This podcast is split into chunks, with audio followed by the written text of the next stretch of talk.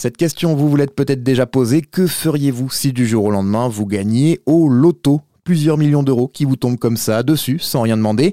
Eh bien, ce rêve est devenu une réalité pour l'association Pauline. Installée dans l'Allier, elle regroupe des passionnés de chats, des bénévoles qui recueillent des animaux errants et qui organisent des campagnes de stérilisation notamment.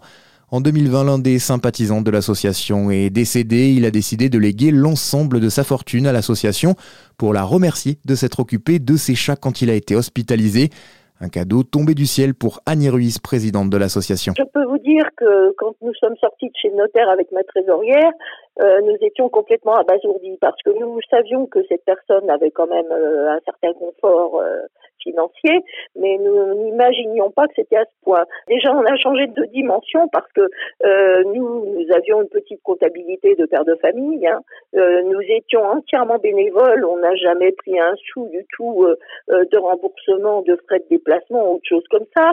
Bon, maintenant, nous sommes obligé d'avoir un comptable parce qu'il était impensable pour nous de s'en sortir dans toutes les démarches qu'il fallait faire. Nous avons donc acheté un grand terrain avec une maison d'habitation et un local qui servait d'atelier.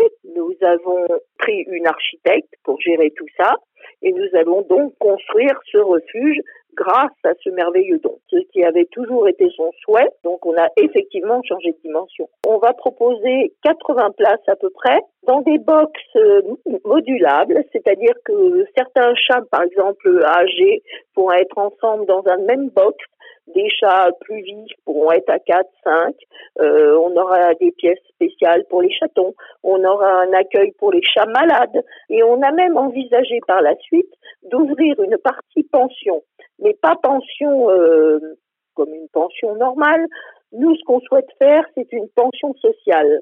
C'est-à-dire qu'on s'est aperçu dans beaucoup de cas, et ça a été le cas de notre donateur, que quand les gens sont malades, c'est très difficile, s'ils n'ont pas de famille, de faire garder leur animal.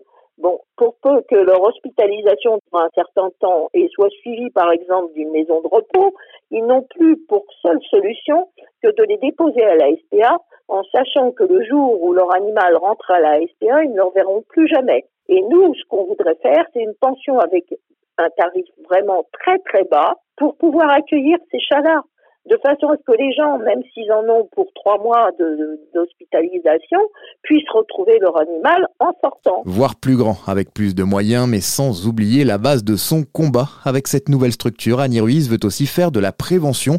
Son objectif, lutter contre les abandons, mais aussi le manque d'information des propriétaires qui oublient souvent de faire stériliser leurs félins. Moi, mon souhait aussi, ce serait d'accueillir des bénévoles, bien sûr, qui viennent s'occuper des chats, euh, les, des séances de brossage, de ronron-thérapie.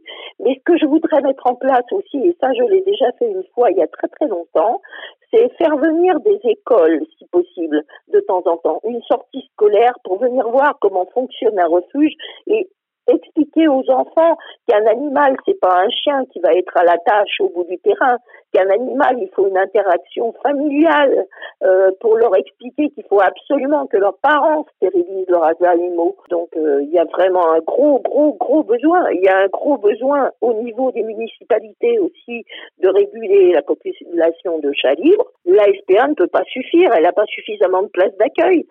Euh, les, tous les chats, euh, les chatons qui sont dehors, moi j'ai refusé cette année des portées de chatons parce que je n'avais pas de place. Le refuge pour chats Michel Buva est actuellement en construction dans l'Allier, ouverture prévue l'été prochain. D'ici là, pour plus d'informations, rendez-vous sur la page Facebook Protection Animale Association Pauline.